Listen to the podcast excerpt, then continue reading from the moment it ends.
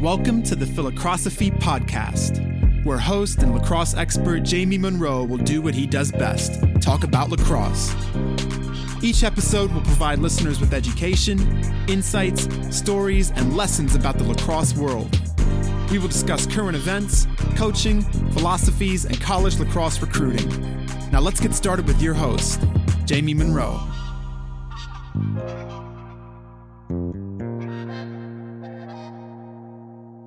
The Philacrosophy podcast is brought to you by Axia Time, a cool watch company focused on university branded watches. John Canaris is the founder of Axia Time, and he was the goalie at Penn in the late 80s who led his team to the Final Four. John is actually best known for being the goalie that Gary Gait dunked on in the Air Gait. Axia Time makes beautiful Swiss made authentic watches whose design and quality match the essence of the universities they represent. I can attest to the quality of these watches John hooked me up with a sweet Brown University Axia watch, and I think it's the nicest thing I own. Initially licensed with eight Ivy League schools, Axia keeps adding new schools each month. One of the coolest things Axia offers is custom timepieces to commemorate championships or to celebrate storied teams. Check out the UVA Lacrosse Championship watch. It's sick. Princeton did a really nice one last year as well. Axia even did an LSU football championship watch this year. For any teams interested in creating a custom watch this season, Axia will upgrade it at no extra cost to a championship watch if your team wins a conference or national championship next year. For players, parents, and coaches interested in custom team watches, check them out at axiatime.com. That's A X I A time.com. How's it going, everybody? Really excited to welcome Bobby Benson to the Philacrosophy podcast. Bobby was a longtime offensive coordinator and assistant coach at Johns Hopkins, I think 19 years, uh, was a three time All American at Hopkins, one of only two players to lead the Blue Jays in goals for four years. And um, Bobby also had stints at UMBC and Loyola before he made his way back to Homewood. Bobby, really fired up to have you on the show. How you doing? I'm doing great. Thanks for having me, Jamie. I'm excited to talk some lacrosse uh, and uh, and get started. No doubt. Well, and also uh, we'll talk about this a little bit later, but uh, Bobby and I are going to join forces on a few projects around the JM3 coaches training and working with JM3 athletes, and um, we will talk about that a little bit later. But uh, to start, like we normally do, um, I would love to hear about your lacrosse journey. Yeah, well, I'm really excited to get into the JM3 down the road, um, work with those athletes. So uh, look forward to talking about that. But to start with my journey, um, I was one of those lacrosse sticks in the crib uh, babies. My dad and my uncle both played uh, at UMBC. Um, I believe my dad's still like third all time in goals there or something. And I think my uncle was very good. Um, so I grew up around lacrosse. I grew up with lacrosse. Um, grew up playing lacrosse. My dad's probably the one that taught me the most about lacrosse. Um, went to high school at McDonogh School where I played for Jake Reed. Um, was a really awesome experience for me. Uh, my first year at McDonogh, uh, we started three freshmen in the MIAA A conference on attack. We were 0 and 10 in the conference, um, and we were the doormat of the league. And my senior year, 1999, we went on to win the MIAA championship, and uh, was what part of what Jake Reed built there. And it's been awesome to follow McDonogh lacrosse since. And now Andy Hilgartner is there doing a great job, which is awesome. So that's uh, really cool. And then ended up at Johns Hopkins University. Uh, got to play there for four years, first with Coach Haus, and then with uh, Dave Pietramala, Seth Tierney, Bill Dwan. Uh, really great time to be at Hopkins. I had a wonderful experience there. Didn't win a championship as a player, uh, but played in three Final Fours and uh, had a blast. Um, after that, I was very fortunate that Coach Zimmerman hired me right out of college to work at UMBC. And Coach Zimmerman is a Hall of Fame coach for a reason. And I got to learn a ton from him. Uh, it was awesome working with him. UMBC was a great spot to be. They really cared about lacrosse. Um, got to work with Brendan Mundorf, Drew Westervelt, uh, some lacrosse legends that uh, did a great job there. Terry Kimener, different guys that played in the professional leagues. Um, and, and, that was just a wonderful experience. Um, then I went to Loyola for one year in 2006, Charlie Toomey's first year uh, at Loyola.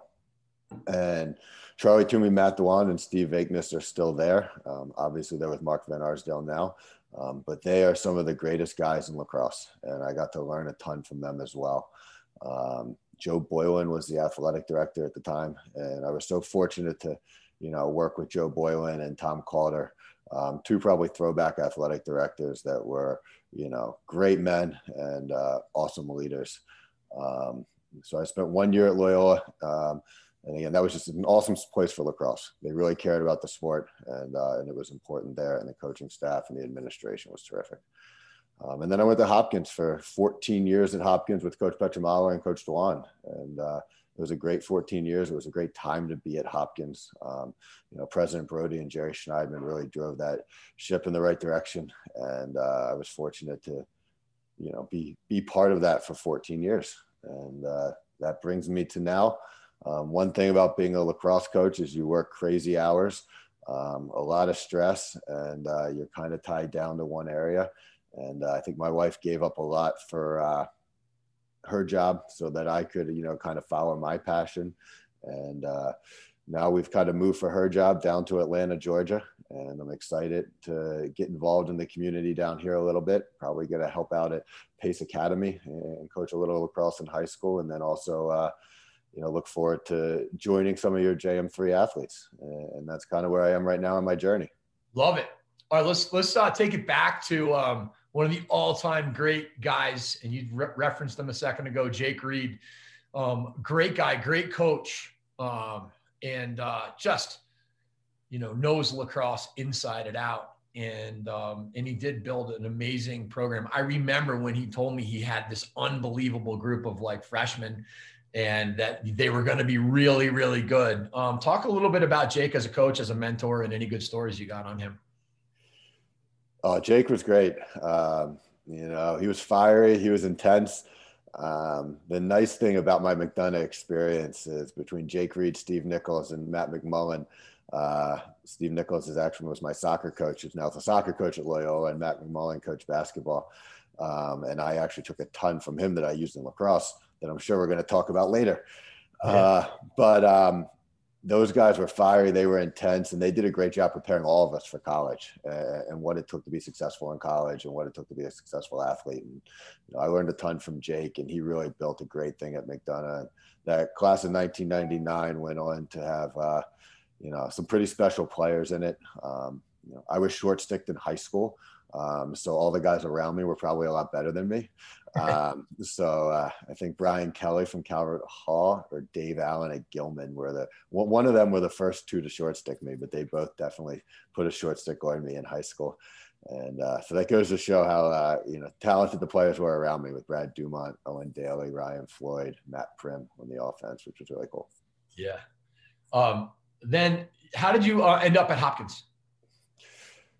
I looked at a bunch of schools. Um, I looked at Princeton. Um, I looked at Hopkins. I looked at Loyola and Cornell, in addition to some other schools.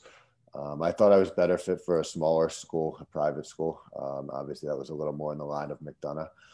Um, and I ended up just really falling in love with the combination of academic excellence and lacrosse excellence at Hopkins. I really love the fact that lacrosse at that time meant so much to the university to the school, to the city of Baltimore, and to the sport of lacrosse. I, I grew up going to games on Homewood all the time, um, and, and, I just wanted to be part of that. That's awesome. So you played one year for Coach Haus and then three years for Petro. Exactly. Yes. My first year was Coach Haus. He was great. I learned a lot from him. Um, and then Coach Petro came in uh, my sophomore year, and uh, the rest, you know, it's kind of history. Yeah. And then there was some great recruiting going on. And two years after you graduated, they won their first championship. Yeah. You know, my senior year, 2003, we had a great squad and we lost in that mud bowl game to Virginia. Oh, yeah. Um, that had some really talented players too and did a great job. Um, yeah. And then two years later in 2005, they won their first championship. And then the next one, I was fortunate to be back coaching. Uh, That's for. right.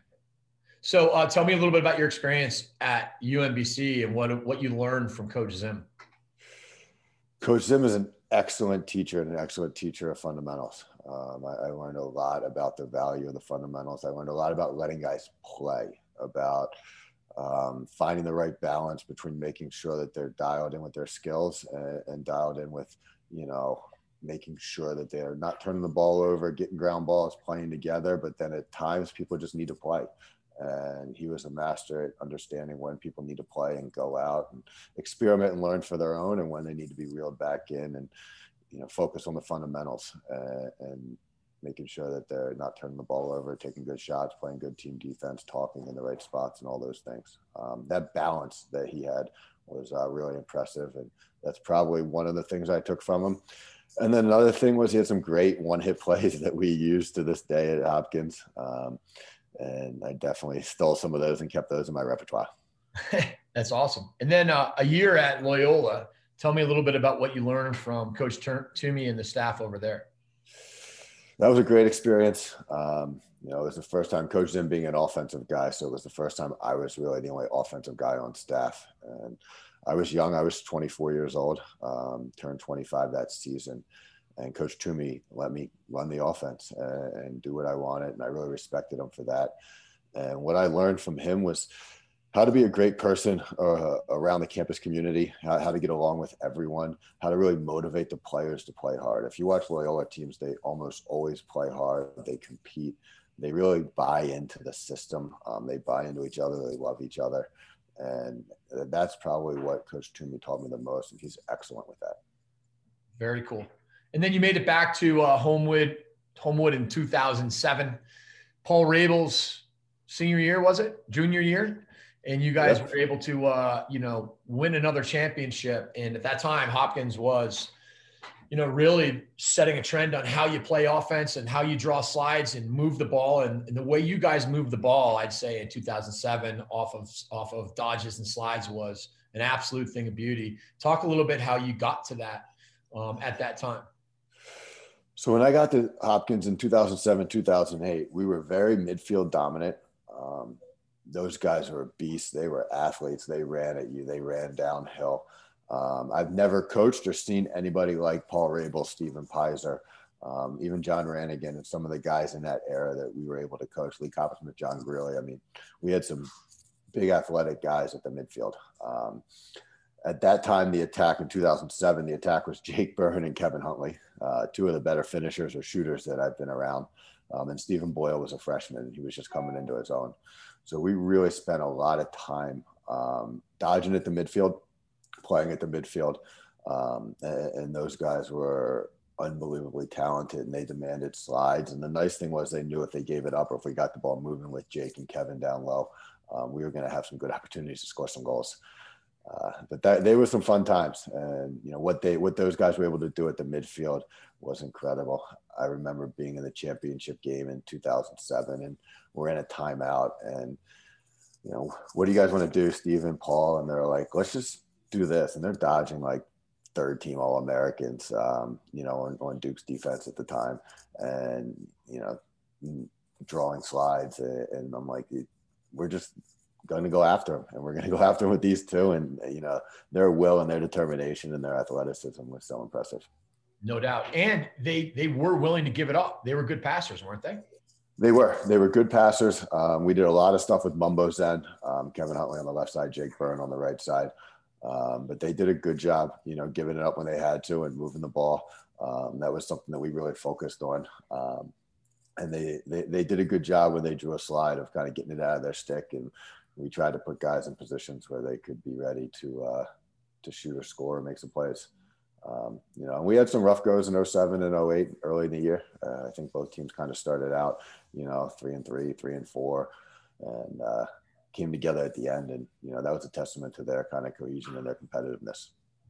Amazing. Talk a little bit about um, what you learned from your mentors on on the staff, uh, namely Coach Petro, and then other other assistant coaches and, and legends um, and Hopkins legends that were a part of the program.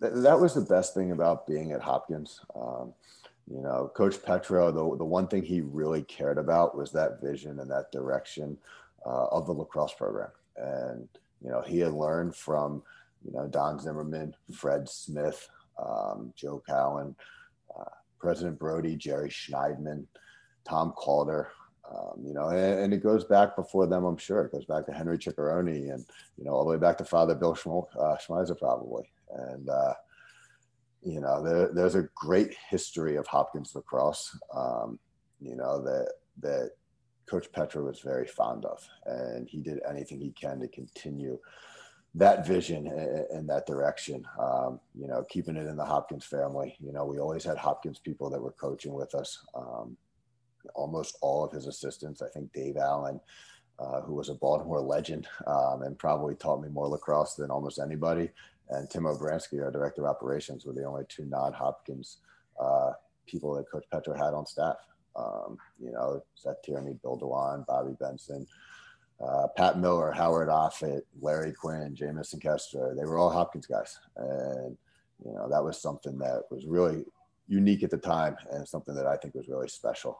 Um, and then Coach Petro's obviously a you know excellent defensive coach. He's excellent with the schemes and the X's and O's, and he is a first-rate competitor. And those things he really you know taught me, and you know I was able to learn from him. I think Petro has an unbelievable ability to be intense and also just be a down-to-earth great guy, and, and, and his ability to just be a great guy to hang out with in combination with his on-field intensity, competitiveness, and, and knowledge uh, really is an amazing combination. Yeah, we had some great times in the office, without a doubt. Um, Coach Dwan, Coach Petro, myself. Um, you know, they were they were really some memorable times and some enjoyable moments. And when he gets out on the field, he's all business. Um, you know, you see he's fiery, you see he's competitive. Um, but nobody cared more. Nobody cared more about the Hopkins family. Nobody cared more about the young men that were on the team. Um, and nobody cared more about the status that Hopkins held within the university, within the Baltimore community, and within the, even the lacrosse community itself than Coach Petro. So, talk a little bit about Coach Dwan, one of the all time great guys in the game. Coach Dwan is probably the best guy. Him and Maddie Dwan at Loyola. I'm fortunate to be, you know, I went from one Dwan to the other, and they are terrific people. Um, you know, people that don't need the limelight. You know, that they're they love operating behind the scenes, and the guys on the team absolutely loved Coach Dwan. And you know, he was always there to help them. He was always there to support them. Um, he's as competitive as anyone. Huge hockey fan. Um, huge hockey fan and you know he's just a, a, wonderful person and a really really hard worker. I mean he would be breaking down film looking for tendencies um, all hours of you know the night. And that, that part i really respected of him too. Awesome. All right let's switch gears and talk a little bit about offense. Um, can you talk a little bit about how your philosophy evolved from the time when you were a young assistant, even in the UMBC days, into the early Hopkins days, and, and as time went on, and in terms of how you guys played and, and really how the game was evolving too? Yeah, you know, I think when I was in school, um, was the era of the the Bill Tierney slide early defense. Um, force you down the slide, slide early. A lot of teams started doing throwbacks, pops and fades off the crease. Um, the high wing offense came about a little bit. Um, and those were the things I started with. Um, and I kind of took from Hopkins as a player um, and, and, rolled into UMBC, Loyola, and even my time at Hopkins. We had some big uh, midfielders that were athletic that ran at you, and we would pop off the crease some. We'd mumbo a little bit. Um, and I think that's how I started. Um, it's definitely how I started. And we had a lot of success that way. And, and I think a lot of teams played that way. Um, in 2009, I uh, had drawn up an offense and I had just taken my high school basketball offense and added somebody behind the goal. Um, and I wanted to run it. And I talked to Dave Allen about it, who was our volunteer at the time, who was an excellent uh, coach. Um, I talked to my high school basketball coach about it because he had always said, Why in lacrosse do you not run more free flowing things like a basketball motion? Um, and I talked to him about it a little bit and knew how we taught it in high school basketball. And I just never did anything with it. And we still had some really good midfielders, and we recruited some more with John Ranagan and uh, Lee Coppersmith, John Greeley, Marshall Burkhardt, Tim Donovan that were, you know, big um, North South Dodgers. Um, but then came 2013, 2014. Uh, we had Wells Stanwick on the team, uh, and we wanted to get him more involved. We had Ryan Brown was coming in; um, he was on the team, uh, and we wanted to just get more involved, get better off-ball movement, have, more free flow. Um, I wanted to let the guys play a little more. And at the same time, ironically, I was doing a master's degree, um, just trying to figure out better ways to lead and, and communicate. Um, and, and, I put two and two together and took my high school basketball offense and you know, pulled out the 2009 offense that I put on the computer and made some more tweaks to it and said, we're going to do this in the fall. And, uh, took keys out of my pocket and tossed keys to Wells Stanwick. It was a little, you know, this thing's yours and go ahead. Um, and, and, Wells may be one of the better players that I've actually ever been around. Um, I always say the three guys that if I could run a team that I'd want running my team are Darren Lowe, Ryan Boyle, and Wells Stanwick. Uh, the three guys I've been around that, you know, just understood the game, understood offense, and took offenses to a new level. Um, and we messed around with it in the fall of 13, spring of 14, not really knowing what we would do in the spring of 14. And the guys really took to it, and we just kept tweaking it. Um, we practiced it playing basketball. We practiced it and taught it the way I was taught to play high school basketball. Um, you know, we spent a lot of time on pick play. I spent some time talking to Dave Huntley um, about pick play at the at the time, and you know some of the stuff they do in the box game. Um, you know, I, I, don't consider it necessarily a, a box offense, and that players kind of go to both sides of the field and move around a lot more. Maybe um, it's definitely more of a basketball offense.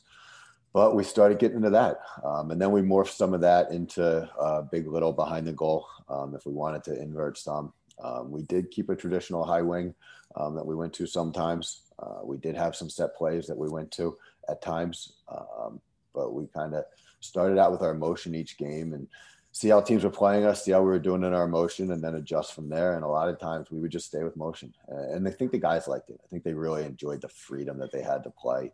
Um, I think they enjoyed the fact that it was their offense, that they owned it, that they made it, they controlled it, and you know I was more there to facilitate it. Um, we talked a lot, especially with the shot clock coming in around that time about risk reward and when we want to look to make plays and when we don't. And, you know, game plans were spent saying, "Hey, let's try to attack this guy," or you know, let's maybe we can set picks with this guy, and that's kind of how we would do the game plan. And then they would go play and say, "Oh, I have number thirty-seven on me. I should go pick for um, Joey Epstein now." And that that was instead of calling plays where it's you're picking for you, it was like, hey, in this game we want to try to pick with this guy for this guy, and we want to try to manipulate these matchups and then let the guys go play. And it's amazing when you let them go play what they can do, and it's amazing how much better they are when they're actually kind of thinking about the game and their decisions and instead of just running where you tell them to run. I love it. I think it's so interesting. I've been thinking a lot about this, and I want to dive even deeper but first, you mentioned that Coach Zim had an amazing way of having this balance between fundamentals and and taking care of the ball, and at the same time letting them play. And it seems like that was what you were trying to do as well. Yeah, it definitely was a little bit of learning from Coach Zim. Um, you know, the offense itself uh, was probably more unique or innovative. Right. Um, it, I don't know, it's a basketball offense. Um, Coach Zim would come out to practice a lot of times and he'd stop halfway through and he'd be like, We just need a scrimmage. We're just going to go scrimmage. And if he felt like the guys needed to just play, they would just play. Um, and once or twice a year, we'd go sit in the stands and he wanted to see who took leadership and who was able to kind of develop themselves. Um, you know, there were times in games, and Coach Zim loved Deuce's offense um, or the deuces set, and he'd be like, "We just got to play deuces. We just got to play deuces. Just let them play for a little bit." Um, I, you know, with the motion, we weren't as strict in terms of positions. Everybody could play any position they wanted to. Yeah. Um, there were six spots on the field, and you can go wherever you wanted to go. Um, obviously, we spent time saying, "Okay, why are you going there, or what are you accomplishing there?" So they were going to spots where they could be successful, um, but they could go wherever they wanted. And but that idea of hey, just let them play, just let them go play this possession, or let's let them go play today, um, was something that Coach Zim had a good feel for, and I was trying to pick up from him for sure. So interesting. You know, as as a as a coach, as an offensive coordinator, there are times when you're feeling like you know you need you need answers you know and, and sometimes in a game you might feel like you don't have an answer but i've been thinking a lot about this and it, relative to what you're saying with let them play it's it's really not your problem it's the player's problem. And by letting them play over time you're letting them learn how to problem solve. That that's so true. And you know we had some quick hit things that if we were really stagnant we could go to um, but a lot of times those don't work you know? They, they don't always work out the way that you think they're going to work out on the board.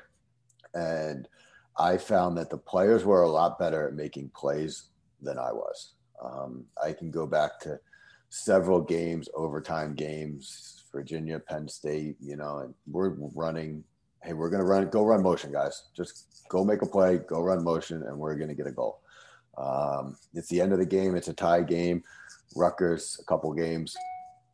We're going to go run motion and we're going to get one shot and go run motion and let's just get one shot at the end of the game here and see if we can pull it off. Um, if it's tied or in certain scenarios. And the guys are going to be a lot better than me saying, hey, run this now. Um, right. And they, they make plays a lot better than I make plays. And that was something that took me a little bit to figure out. And you know, I think that the last six years we've been super successful on offense. Uh, I feel like, especially when you look at offensive efficiency, um, we might not be the fastest, we might not be the slowest, um, but in terms of putting the ball in the goal when we had it, um, you know, our efficiency levels were generally, um, you know, the tops are amongst the tops in the country um, almost every year or every single year for the past six years. And I think that it has a lot to do with just letting the guys play and trying to help them find situations they can be successful, but letting them go make plays. Letting them make plays, letting them play. It's it's hard to do because everybody feels the, the need for a, a structure. And I think sometimes that structure makes the coach feel better than anything else. Um, but no matter who you are as a coach, you have principles that you need to follow along with your structure. What you guys did was sort of not worry about the structure, but you focus more on the principles. And what would you say, if you could, just rattle off um, the, and, and, maybe go into a little detail on what principles you thought were most important that you guys focused on? Oh, of course. Um, you know, we spent more time coaching and teaching this than probably anybody could have any idea. Uh, from film to on the field, it, we spent a lot of time coaching and teaching those principles that you're talking about. Um, and there were principles in whether it was skill or dodging or things like that that we focused on with the general thing being we can't throw the ball away. We can't throw singles away. We've got to we used to say the term we use is make the defense defend us every possession. We don't want to give the defense back the ball. Make them defend us. Make them defend a full possession make them defend a short possession but make them defend us. Don't give the ball back to them. Um, keep the pressure on them dodge them you know, if it's early in the possession, we want plays that are going to happen 80% of the time, and they're going to come up sometimes. Um, if it's later in the possession, we might look for a play that's going to happen 50 50.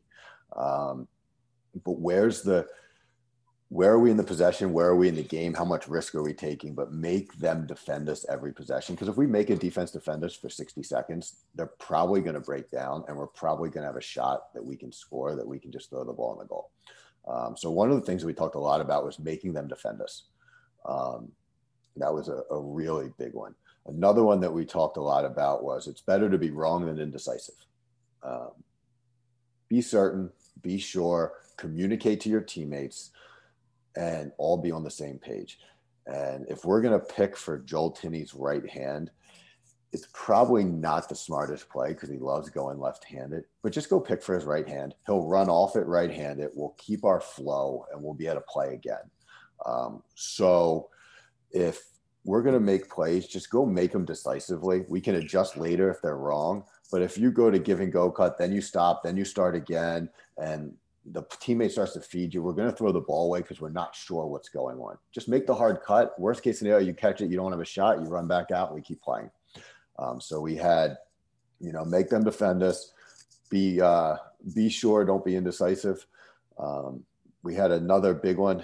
If you're uncomfortable, pull it out. If you're comfortable, keep playing. And what we meant by that was, you know, if we can get the second, third, fourth dodges in a possession and we can keep our flow, that's great. We don't want to back up when we catch the ball. We want to keep the pressure on the defense. We want to think a couple passes ahead. We want to get the spots early and we want to keep pressure on them and we want to keep going. But if we're not comfortable, we don't want to force a play. That's when we get into problems. We can always pull it out and reset. Um, and then that also meant we could have a two on four, but their defense isn't set up and it's Ryan Brown with a short stick and they're not really organized the slide, and he can go ahead and dodge two on four because his hands are free, his head's up, he sees what's going on, and he's great. Um, and we can play. We can have a three on two in our favor, but it's off a scramble, and we don't have our hands free because the guy's checking us. And we can run away and have the ball, and we don't have to play. If we're comfortable and our hands are free, keep right. playing. If we're uncomfortable, we can pull it out the disadvantage of defense is you have to play when you're uncomfortable because the defense is because the offense is going to put pressure on you on offensive, it was, you know, when in doubt, pull it out. But if we're comfortable, it doesn't matter the situation. Let's go and play and let's play. Um, you know, if you're comfortable, um, keep pressure on. If you're uncomfortable, pull it out. Uh, was another big principle. What about some principles as far as things like spacing or ball movement or two man game or where you wanted to dodge from and shot selection, stuff like that?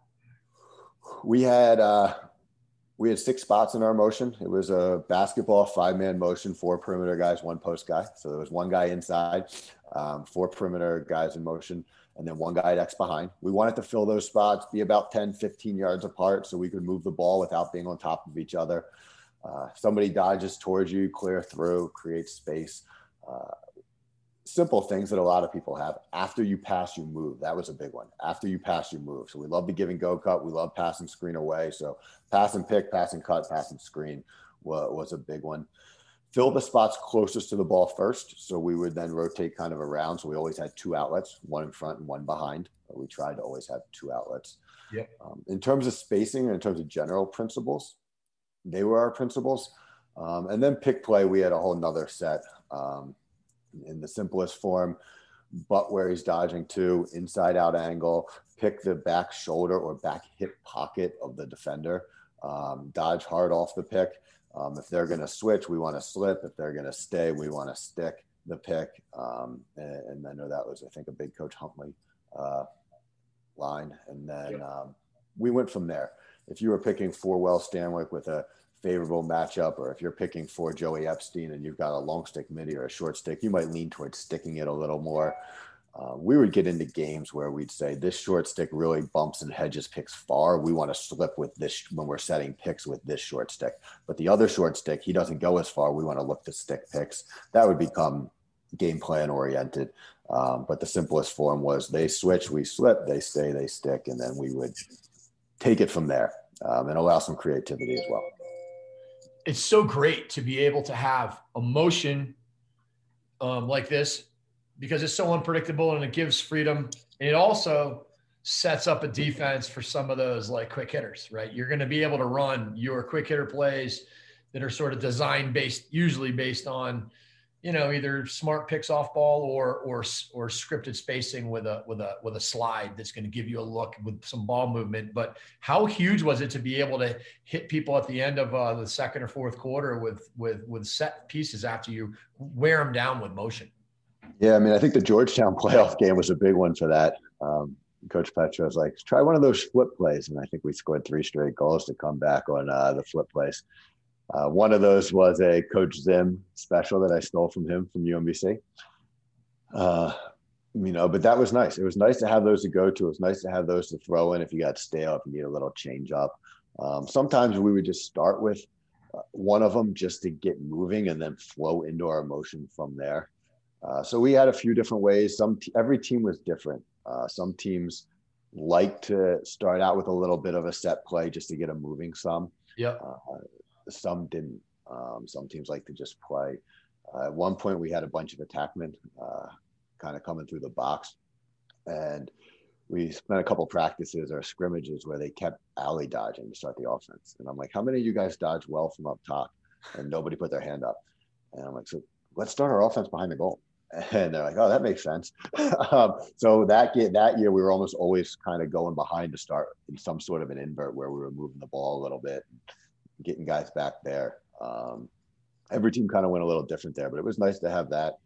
And it's just nice to be unpredictable. It's nice to, you know, not have the defense know, hey, there's going to be a guy on this wing and that wing. And sometimes if you're a little disorganized, but you're practicing being disorganized, the defense is disorganized too, and they might not be as good at being disorganized as you are. No doubt. I want to hear more about the the invert kind of motion that you guys had. I mean, I your your your motion offense, you know, with those six spots was was really cool to watch and to try to like study over the years. Um, but your motion, you had an amazing motion with your invert motion too, where you would have various people rolling behind for various big little type of inverts, and you had your various looks out front. In fact, you were good enough, um, probably about five or six years ago, to share a bunch of that with me, and I put it in with my Mountain Vista High School crew. But I would love to hear uh, more about what you guys did with that. Yeah, we had we had a handful of things and they all flowed off of our motion offense. And the nice thing is it was teaching players to move, to play without the ball. And I think they went hand in hand then. So it was easier to teach. Um, and when we were behind in motion, we were kind of just in our invert. So they, you know, there was a lot of intersection between the two.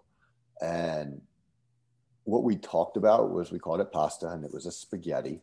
Um, we would talk about going – inside five yards, coming back out to 15. If you're coming out, look to screen for somebody. If you're cutting in, look to cut off of somebody. Um, and then if you're setting a screen and they want to switch it, we want to slip it. If they're going to stay, we want to stick it. All those things still came into play. Yeah. Um, and we wanted to stay off the islands and the dodging lanes to give our guys room to dodge. And besides that, we kind of let them go. Know where your defender is. If your defender starts to slide, you might just want to turn and recut um, was something we talk about some. And then we just let guys play and practice it.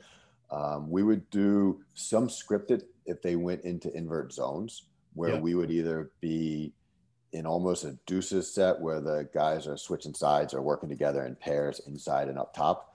And then we would also do something where the pairs were on the sides. So they were more in, there was a variation of the old school stacks offense yep. um, where you would go in, one guy would go inside one guy would come outside um, not exactly that but i think that helped a little bit with spacing and movement because then they could take those two and combine them into uh, the um, the pasta and the spaghetti offense um, and then the guys got really good and as they got good at being creative with the motion we would do what we would call big big to big little and we would say we're going to go behind with Wells and Shaq with two bigs, and we're going to play pasta above the goal with two short sticks um, up top. Now the short sticks have to play off the ball. If Wells gets Shaq's player, the second short stick, we're then going to, if they switch the pick, we're then going to pull Shaq above the goal because there's a good chance that Wells' defender at the time, who's a very good on ball player, um, doesn't want to play off the ball. He's probably not great off the ball. So we'll pull Shaq now to make this defender play off the ball, put him in the pasta, and we'll roll behind with Cody Radziewicz, who has a short stick side. Um, but if we're playing and they're getting through the picks, and in the course of the spaghetti up top, Ryan Brown gets a short stick, then Ryan's going to roll behind and he's going to go ahead and we're going to play with Ryan having the short stick as well. And so we're playing, but also they have all these different kind of reads that they can go ahead and do and we did a lot of it. And some teams got more complicated than others. Um, we would do it with uh, long stick midi sometimes. We could put John Crowley behind with a long stick midi, and you know if the long stick midi switches on to you know Wells Stanwick or Shaq Stanwick, um, we're going to go ahead and roll a short stick and make the long stick play in the big little.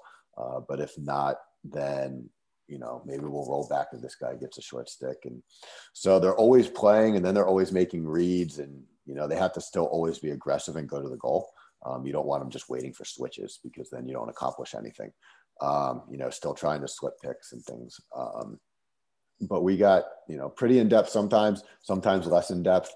Um, you know, more recently, Cole Williams was really good at it. Cole Williams was really good. I think I did a breakdown with you on uh, one of the games, and Cole was really good about you know, we'd go back there in the big little, but Cole would find the short stick and he, you know, hey, if you have the short stick, pick for Cole, or we're going to pick for Cole, and we'd be able to get, you know, kind of change some matchups there. Um, and then he'd get off, and sometimes he'd roll right behind. Sometimes he'd get off and just dodge right away before the defense is set. Um, you know, but a lot of you know manipulating matchups that way we would try to do. We talked a ton about matchups. We talk a lot about yeah. matchups. So interesting, and it's really cool that you were manipulating. I mean, a lot of people will try to get a matchup with an on-ball pick, but probably easier to do it off-ball actually. A lot of times, yeah. I mean, a lot of teams just switch everything off ball, um, especially on the crease. Um, not all, but a lot do. Some went to invert zones. Um, you know, we when they went to invert zones, we may go behind, put them in an invert zone, and then play our emotion out of that because when everyone moves around, when they get their matchups again out of their invert zone, they don't have the same matchups. And we would just spend the first five or seven seconds just setting up an invert to then go into our emotion. We still play 50 seconds emotion offense, but we play 50 seconds emotion offense and everybody has a different matchup. And a lot of teams get uncomfortable when they have different matchups. And you know, we want it to be comfortable. We wanted the defense to be uncomfortable. No doubt. Not only is it uncomfortable for them matchup wise, but it's uncomfortable to try to go from man to man to zone, back to man to man, back to zone, back to man to man. Exactly. Um, it's, it's not it's not easy, especially when you kind of just you know flow from the man, you know, from your motion into your invert by by by you know, if you sort of attack a wing, but it's kind of is it a carry, is it a dodge?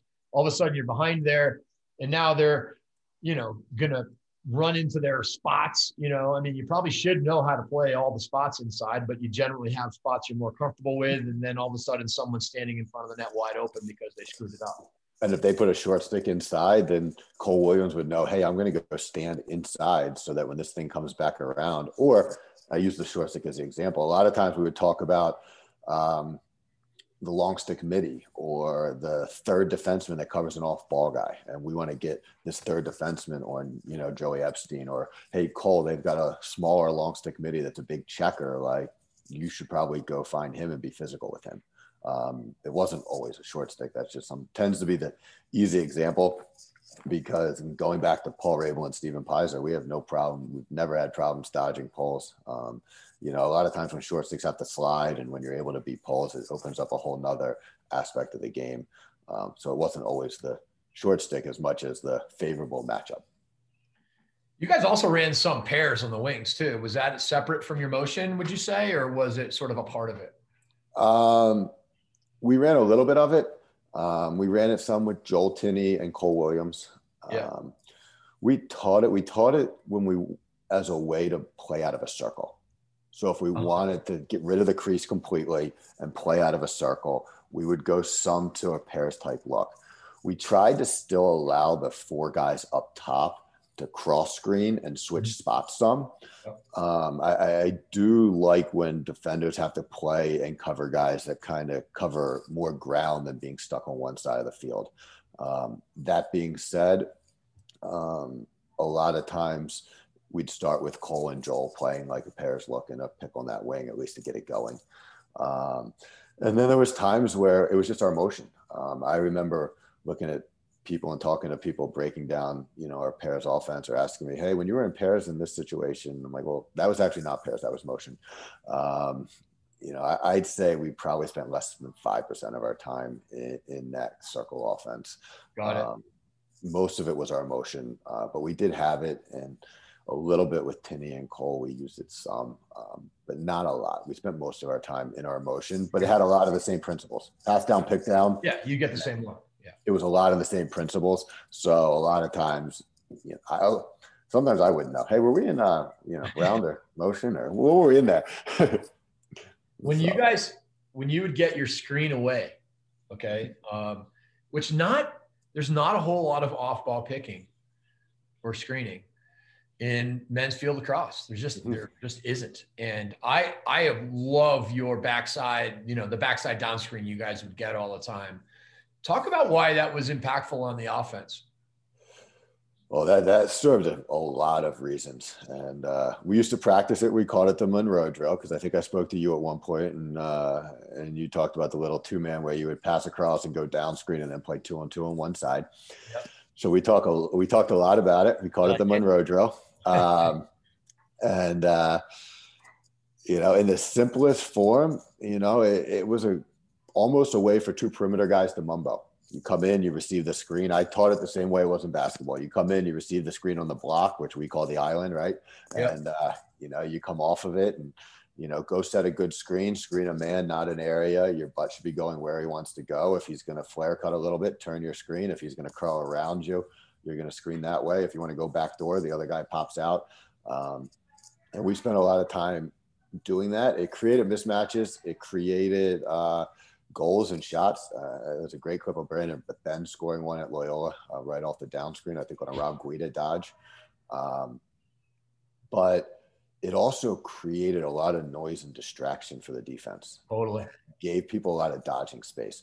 And we always say, keep that screen low, keep it down by the island so that we give guys more room to come across the middle. Um, as, as, you know, when you're coming across the middle, you're getting a lot more angle on your shot. Um, and we wanted to keep that low, keep it down, keep it coming across the middle. And then we'd combine the down screen with uh, a basketball flex cut where the crease guy would kind of come out, the wing guy would cut in, and then you kind of down screen for the crease guy. Yeah. Um, you know, and, and, that's one of those things that wouldn't happen that naturally, um, but it would sometimes. And at least to get the guys thinking and getting them moving and kind of keeping those guys on the help side and staying active. Um, you know, one thing that I thought was really cool, um, Dan Chemotti called me once and he's like, Hey, I like this play you guys ran.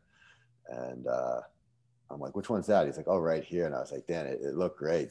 That was literally just our motion. And those guys just went out and created that on their own, um, which I thought was really cool. And a lot of that comes from the down screens and the, and the moving and just kind of practicing simple movements that you know that you can ingrain in them that they'll eventually transfer to the game.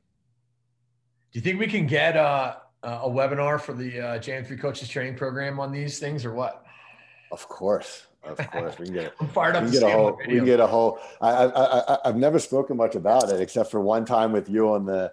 Um, I know. On the one webcast, but uh, I have somewhere on my phone some videos of us like practicing motion offense, playing basketball in the gym. Um, it's uh, you know all, all the same principles. So we we would go in there and practice sometimes too. How much do you guys uh, seal on your offense? Not a ton. We talk about it a little bit. Um, not a ton. We, we, we don't talk. We, we didn't do it a ton. Um, I, I, will say a little, but not a ton. Um, the other thing that we didn't talk about a lot that I know some people that do pairs talked about a lot are like posts where you would kind of be still and the guy would come off you. Um, we talk mostly about going and you know screening the other guy's man um, on ball and off ball. We talk a little bit, you know, if you're cutting through, if your guy's going to be hot, you can, you know, steal your own guy's shoulder and hold him up. Um, yeah. You know, we talk a little bit in mumbos about it. Yeah. Um, you know, trying to go in and hold up your own guy and letting the hot guy who's the crease guy come out or let the guy coming off the mumbo curl off you. Um, so we would talk about it some, but not not a ton. Yeah. Just just just a little bit. So um let's switch gears to uh, EMO. You guys, year year after year, you had among the best man up teams units in the country. Um, what what would you say your uh, EMO philosophy is, and how did that evolve over time?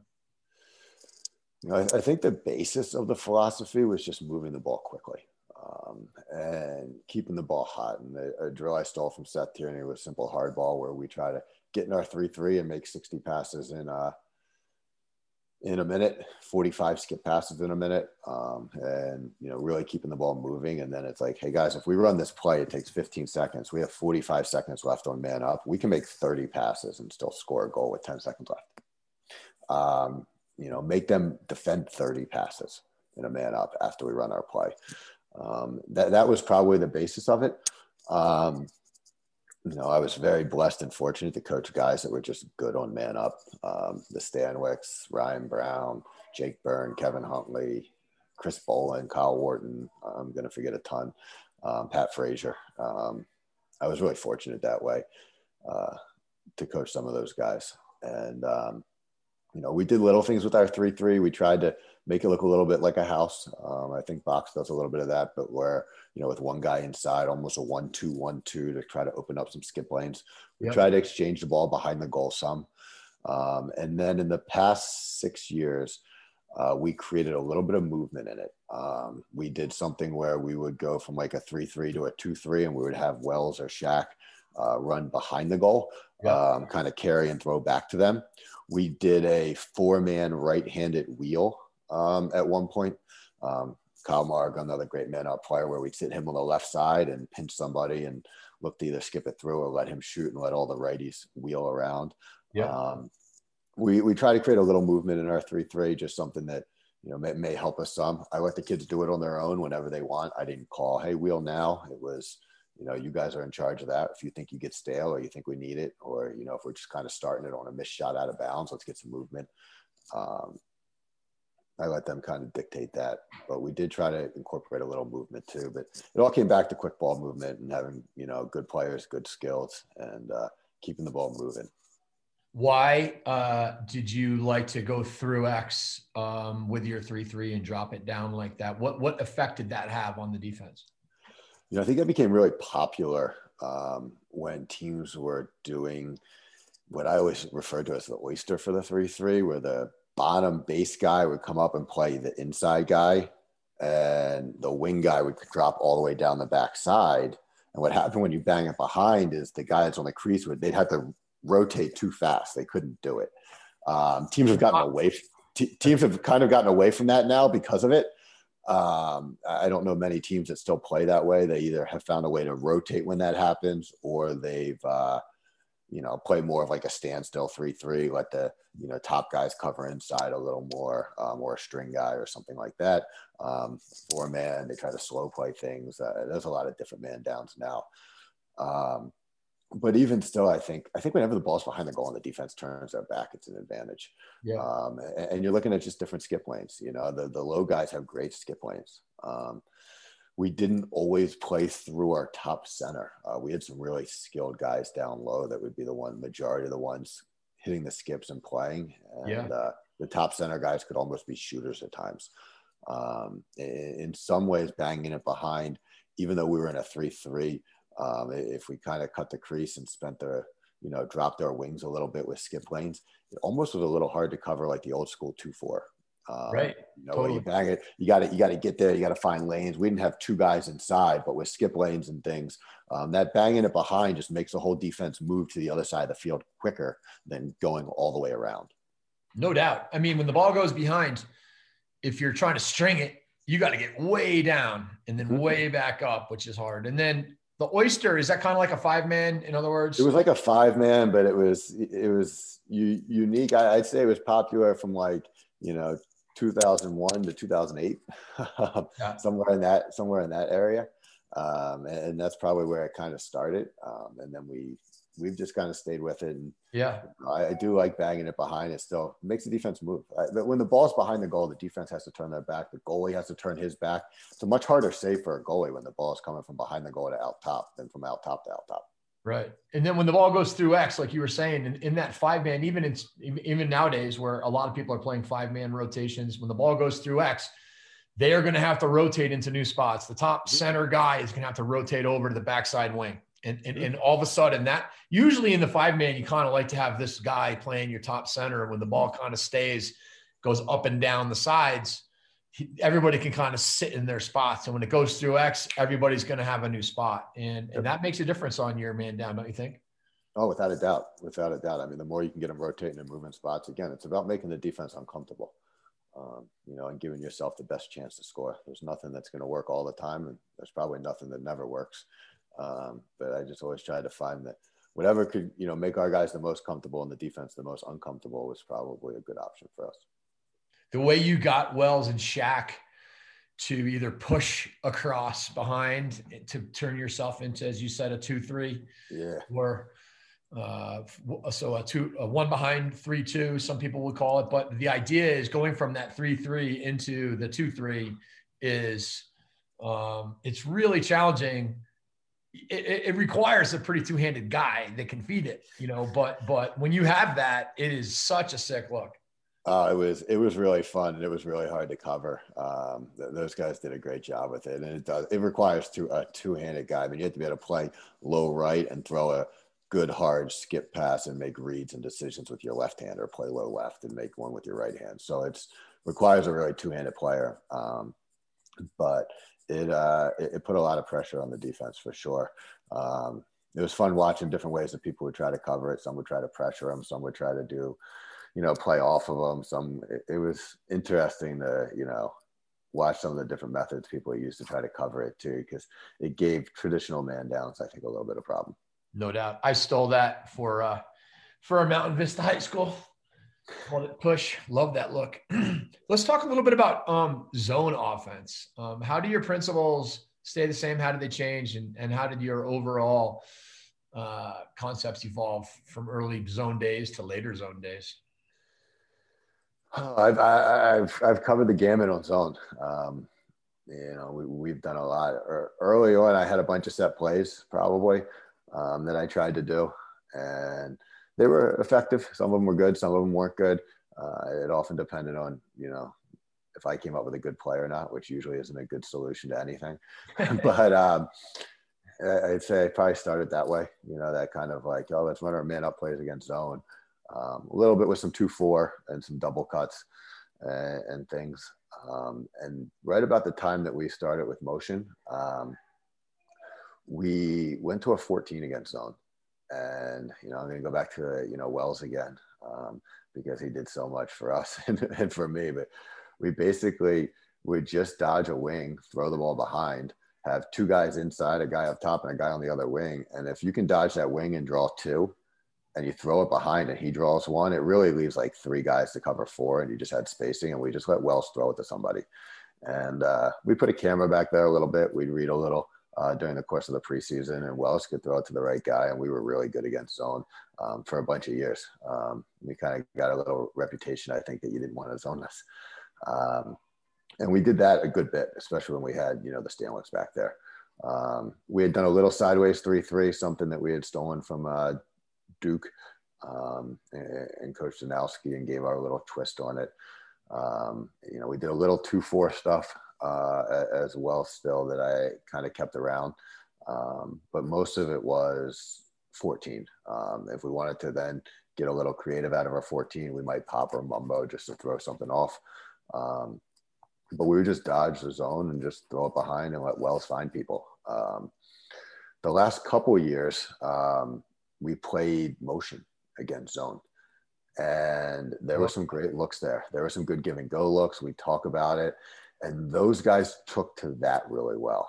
Uh, Forry Smith, Kyle Marr, uh, a few of those guys really took well to motion against zone. Um, and it took us – probably I'd say a couple zone experiments of 14 not going as well with different personnel back there. And we had gone to our motion and, and that ended up going really well. Um, the last couple years, we had a lot of success with motion against zone. And anytime we can kind of stick with one offense and just play motion, that's always ideal. Like we said, it's it's the players' problems. The more you give them a chance to solve them, the, probably the better chance they're going to solve it. Yeah, it's about find, find what gives the team the best chance to succeed, and it's usually letting the players go and letting them do it. Um, as much as we like to, you know, have it in our control, it's usually a better chance when it's in their control. Um, let's switch gears and talk a little bit about player development, which is something that I'm passionate about, and I'm really excited to have you on board with. Um, talk about your philosophies on that, and, and kind of how how that has evolved as as I think the game has kind of evolved from the time that you were in high school through your early Hopkins days and, and through now with the, the, the pairs, you know, explosion, the Canadian ex- influence, um, as well as just, you know, tried and true methods of, of things that work. Yeah. You know, we've talked a good, a good bit about this and, uh, you know, player development probably really really has changed. Um, I think the Canadian influence has uh, had a big impact on that as well. Um, I think probably social media has because everyone likes to be on a highlight film uh, and look good on a highlight film. Um, you know, and, and recruiting uh, has definitely picked up, and I think that's made you know player development at the young levels even more important. Um, I think it was one of your your podcasts. Dan Chemotti said something along the lines of we recruit all we recruit all the players based on how good they are and how talented they are, and then we play them based on how smart they are. Um, was that one of yours podcasts? I don't know. Dan Chemotti. It might have been. Um, yeah. And you know, I often found that true. Um, and you know, as we've said, sometimes the direct individual player development and then the team development don't always go completely hand in hand. Right. Um, you know, from an individual standpoint, um, you know, we played, I mean, we played some box. We took our guys down to the box arena and played. We played a good bit in the past few years, especially during our winter time of three by, four by, create different games that way, tennis ball games. Um, you know, I, I, think all that's really important just for understanding the play and, and understanding, you know, how, how to make plays and, and, what you can do and what you can't do, um, and, where you're going to get your most bang for your buck. Um, you know, there's a big portion of strength and conditioning that comes in with uh, player right. development, and there's a big portion of skill development. And you develop skill playing three on two, you develop skill playing two on one. Um, you develop skill anytime a, a, a stick's in your hand. And you know, I don't know if you're familiar with the book Talent Code, um, but I love Talent Code, love Culture Code. Um, you know, Daniel Coyle's uh, specialties. Um, but e- even in that book, you know, there, there's two huge talent, you know, I, I guess ways that talents develop that are opposite. You look at you know Brazil and playing futsal and you know the smaller field and the heavier ball. It's almost like box lacrosse, and that's why they're great at soccer. And you know they do a great job, and their guys learn to play. Um, and then you can look at you know golf, for instance, and you have that swing, and they break it down to the smallest points, and you'd hit little chip shots, and you know how you hold it, and your grip, and you know uh, there's a lot of that in development. And lacrosse is probably somewhere you know in the middle and that you do have to have that skill and that ability to have the skill and be able to you know break down the the nuances of the golf swing so to speak but if you're not fluid with it and you can't go play and you don't understand spacing and timing and how to handle somebody on your gloves and uh, there, there's so much more that goes into it um, that you can't you know you, you can't just be um, you know the guy that can do the skills with nobody around with nobody on you. Um, and i think there's a huge development on both sides right now. Um, you know and i'm learning a lot with my young kids and, and, watching them and you know i think i told you you know whenever we go in the backyard you know we're throwing behind the backs and between the legs as much as we can. And uh, I, I, wasn't doing that in my practices. Um, you know uh, so i think there's a you know uh, big difference there. Um, there is. I want to I want to have you expound on that a little bit because you know as as the offensive coordinator Hopkins trying to win games, you know, you have the principles of let's make them play defense, let's for 60 seconds. Um, and that's that's a little bit of it that it's a different priority than you know a middle school or high school or youth kids learning to play where actually it's making mistakes and trying things mm-hmm. that is what they need more than anything without a doubt. And and when you're at Hopkins, that's why you have fall, and that's why you play three by, and that's why you go to box, and that's why because you have to have that balance, and, right. and, you have to find that balance. Um, and one thing at Hopkins that I found is a really important part of player development, and maybe this was more so even when we did motion, um, but was developing their mental decision making because there were so many decisions um, that were made and again, we were always in, you know, the last six years, we've been in the top 10 in offensive efficiency. Um, you know, I think almost every year, I think every year, um, you know, depending on who, who does the offensive efficiency stats, I guess. But, um, but our, our levels were very high and we really talked about it a ton. And, you know, there were times where we'd be like, this guy should be a little more dynamic or this guy should be going a little more. And I, you know, there was one of the years we lost to Loyola early, I had spent a lot of the preseason trying to talk more about dodging, talk more about being individuals and beating guys and, you know, being creative and, you know, keeping your head up and, you know, seeing teammates and this, that, and the other.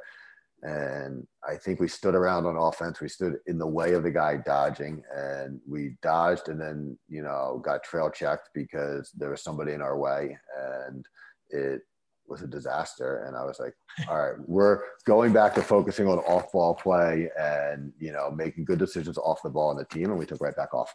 Um, and, you know, the, the player development at, at that level was almost all off ball and decision making. And they were, you know, how we really spent time developing.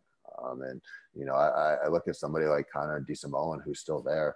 Um, Connor DeSimone for three years been on the first midfield, and you know his freshman and sophomore year, we're in the top ten in offensive efficiency. He's on the first midfield, you know, and we have great years and great offenses. Um, and you know, and his stats aren't 25 goals, 25 assists, but he is doing a great job. And you know, when he's in, we're being successful and yeah. that's what you know how often are we scoring when you're when we're when you're in not how often are you scoring but how often are we scoring when you're in um, but then individually so now we go back to you know um, you know that the middle school the high school you know you want to learn how to make plays and, you're still going to recruit guys that are going to learn how to make plays and be creative and there's that side and there was that side of hopkins and you know I, I, think playing and i think whether it's four on four two on two three on three whether it's in the backyard whether it's organized um, you know, I, I, think playing is something that's really important. Uh, I do. I think having a stick in your hand. Um, I love wall ball, but I love wall ball when you make it creative. Um, and one of my favorite things to do with wall ball is actually to get two balls going at once.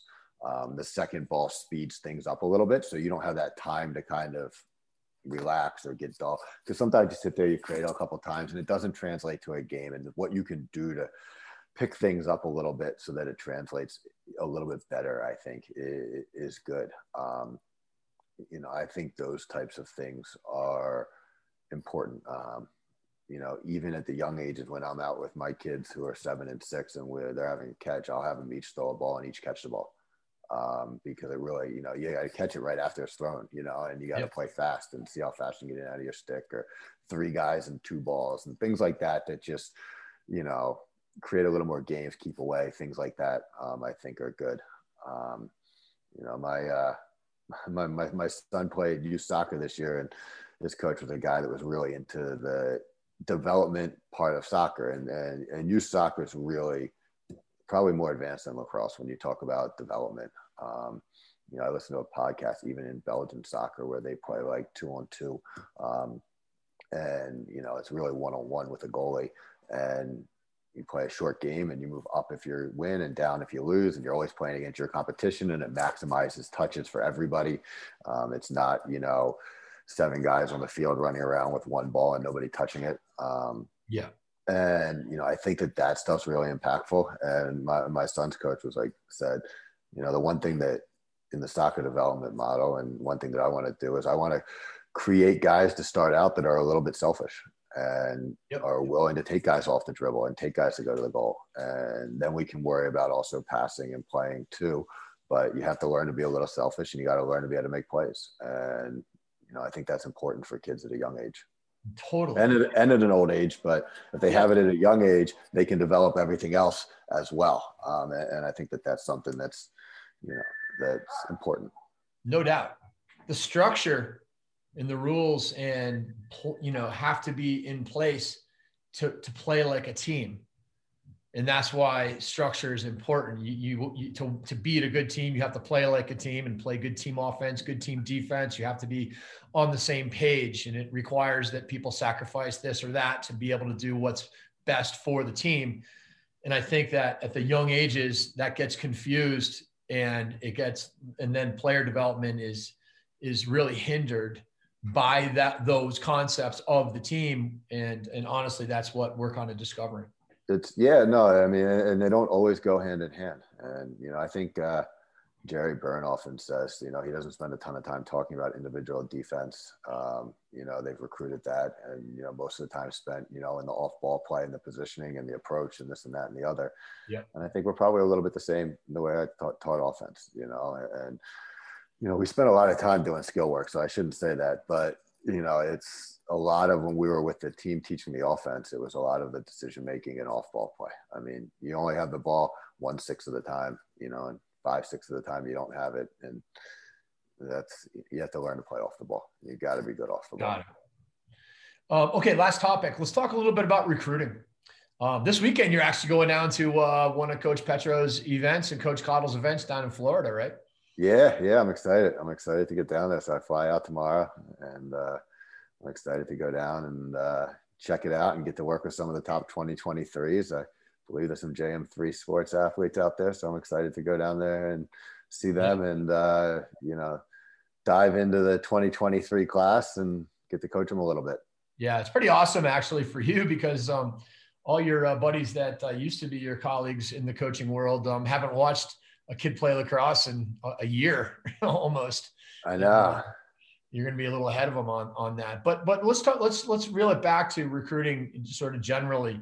Um, you know, I personally always loved recruiting on a lot of levels. I thought it was fun to go, you know, just be at the events. It was fun to watch players play. It was a grind, but I enjoyed it. It was really fun to get to know them. And can you just talk a little bit about, you know, uh, your philosophies on recruiting? Yeah, I, I am like you. I absolutely loved um, getting out and watching guys play and getting to know them and watching them recruits. Um, you know, the part of recruiting that's hard is that it's nights and weekends, so it's always around, uh, you know, free time. So it's a lot of missing the family. Um, yeah. But it, it, it, was really fun to to get out and watch them um, and get to know them. And I thought that part was awesome. On a Tuesday afternoon at twelve, I told everyone it was the best job in America by far.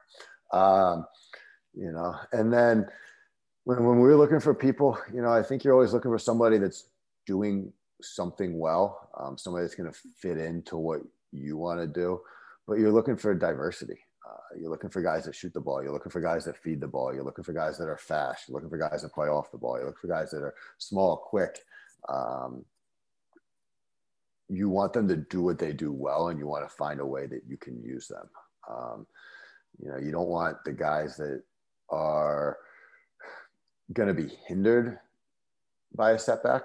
Um, but at the same time, you want to make sure that what they do, they do well. And I guess what I mean by that is you be an off ball guy and you're going to score a lot of goals off ball and you're going to keep working off ball, but you can't be a liability when you have the ball.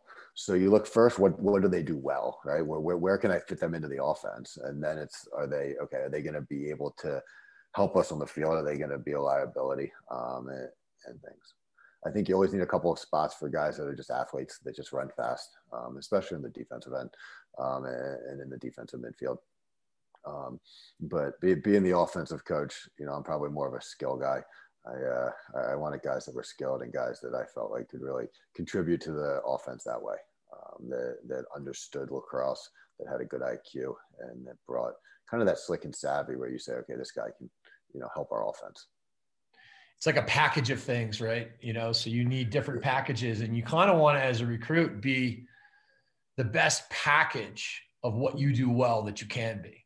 Yeah, and, and there's no one size fits all, and I would say even at the top level of college coaches, um, there's still a lot of guys that fall through the cracks, and there's a lot of guys that don't end up being as good or end up being better than, than maybe they were predicted to be and I don't think anybody has a has a crystal ball. Um, you look at the NFL; they draft guys that are through puberty, through college, yeah. have already developed, have played at a competitively high football level, and they draft them like six months, three months, uh, whatever it is, after they get done playing their college games, and they're with full evaluations, health, you know, everything evaluations, and they're still wrong all the time. Right. Um, you know, nobody took Tom Brady until what round? Um, you know, for us to, for college coaches to try to guess um, two years in advance on kids that are beginning, uh, you know, puberty that haven't developed yet, that, you know, have a ton of growing to go without really getting to know them, their work ethic, what type of people they are um, it's it, it's tough. It, it's not easy, and all you can do as a recruiter is put your best foot forward, um, you know, and try to be that you know best package you can, and that's you know, and then you know everyone there's a spot for everyone, and find a spot. Yeah. Um, how did you evaluate IQ? Because we were talking earlier about you know you recruit all these things, and then your smartest guys play, but how did you recruit that? it's a hard thing to recruit, right? It, it really is. Um, and, and, you have to have the skills and the ability to go with the IQ. You could see it some in vision, guys have their heads up, guys that see the field, guys that understand slides in advance. You can see a little bit with field sense that way. Um, the Stanwicks were an example of that, I think. Um, you could see recruiting that they, you know, had a good feel and a good understanding. Um, guys that talk in the ride, guys that talk while they're playing, um, you know, guys that understand, you know, matchups even at the younger levels. Um, th- those types of things I think helped um, a lot. Um, and, and, you could see, you know, who the field generals were and who the leaders are, just in how they talk and how they play. Um, so I think that's something that shows through. Uh, you can find out a lot in conversations. That's the part that I loved about the conversations is some guys were complete lax rats and they'd be asking all the questions and about this guy and this offense and that. And you could start to figure out who had a good athletic IQ that way as well. Yeah, really interesting um, to have those lacrosse IQ types of conversations um, in in the recruiting. I find I do a lot of Zoom calls with the athletes I work with, and it's pretty amazing over the course of time how how they learn how to speak the language. And it's probably a lot like your seniors versus your freshmen who've come in to watch film with you on a regular basis. What a difference does that make for them when they come in and watch a lot of film? Oh, that's so it, it's huge. It is huge to be able to speak the same language and you know, I, I, can go back to some guys and, you know, whether it's Jake Byrne and Kevin Huntley or whether, you know, Kyle Wharton, Chris Boland, Stephen Boyle, Mark Bryan, um, you know, the Stanwicks, obviously. The, there's guys, Ryan Brown, that even from the beginning, you speak the same language, and that's huge. Uh, and that's really nice. Um, you know, and then there's some guys that kind of pick it up as, as they go along and by the end they really are and it's such an advantage and you know john Crowley does a great job at lehigh now um, you know he, he's a really good example of that um, you know and, we speak a lot of the same language now and uh, and it was awesome to get to work with him and, and get to coach him and kind of watch his development because he really worked hard and he turned himself into an excellent player um, and you know being, being able to watch him develop and being able to speak the same language as him and you know kind of watch him take control in the field as he was a junior and senior was something that was really cool. Awesome. Well, Bobby, thank you so much for coming on this podcast. Uh, awesome to talk lacrosse with you. Fired up to be working with you, and um, really excited for people to get a chance to hear more from you. Thanks for having me. I am. Uh, I was really excited to be on the podcast, and I can't wait to get involved a little bit with the JM3 athletes and coaches as well. Let's do it. Have a great day. Thanks for having me. Thanks, buddy. All right. So, uh,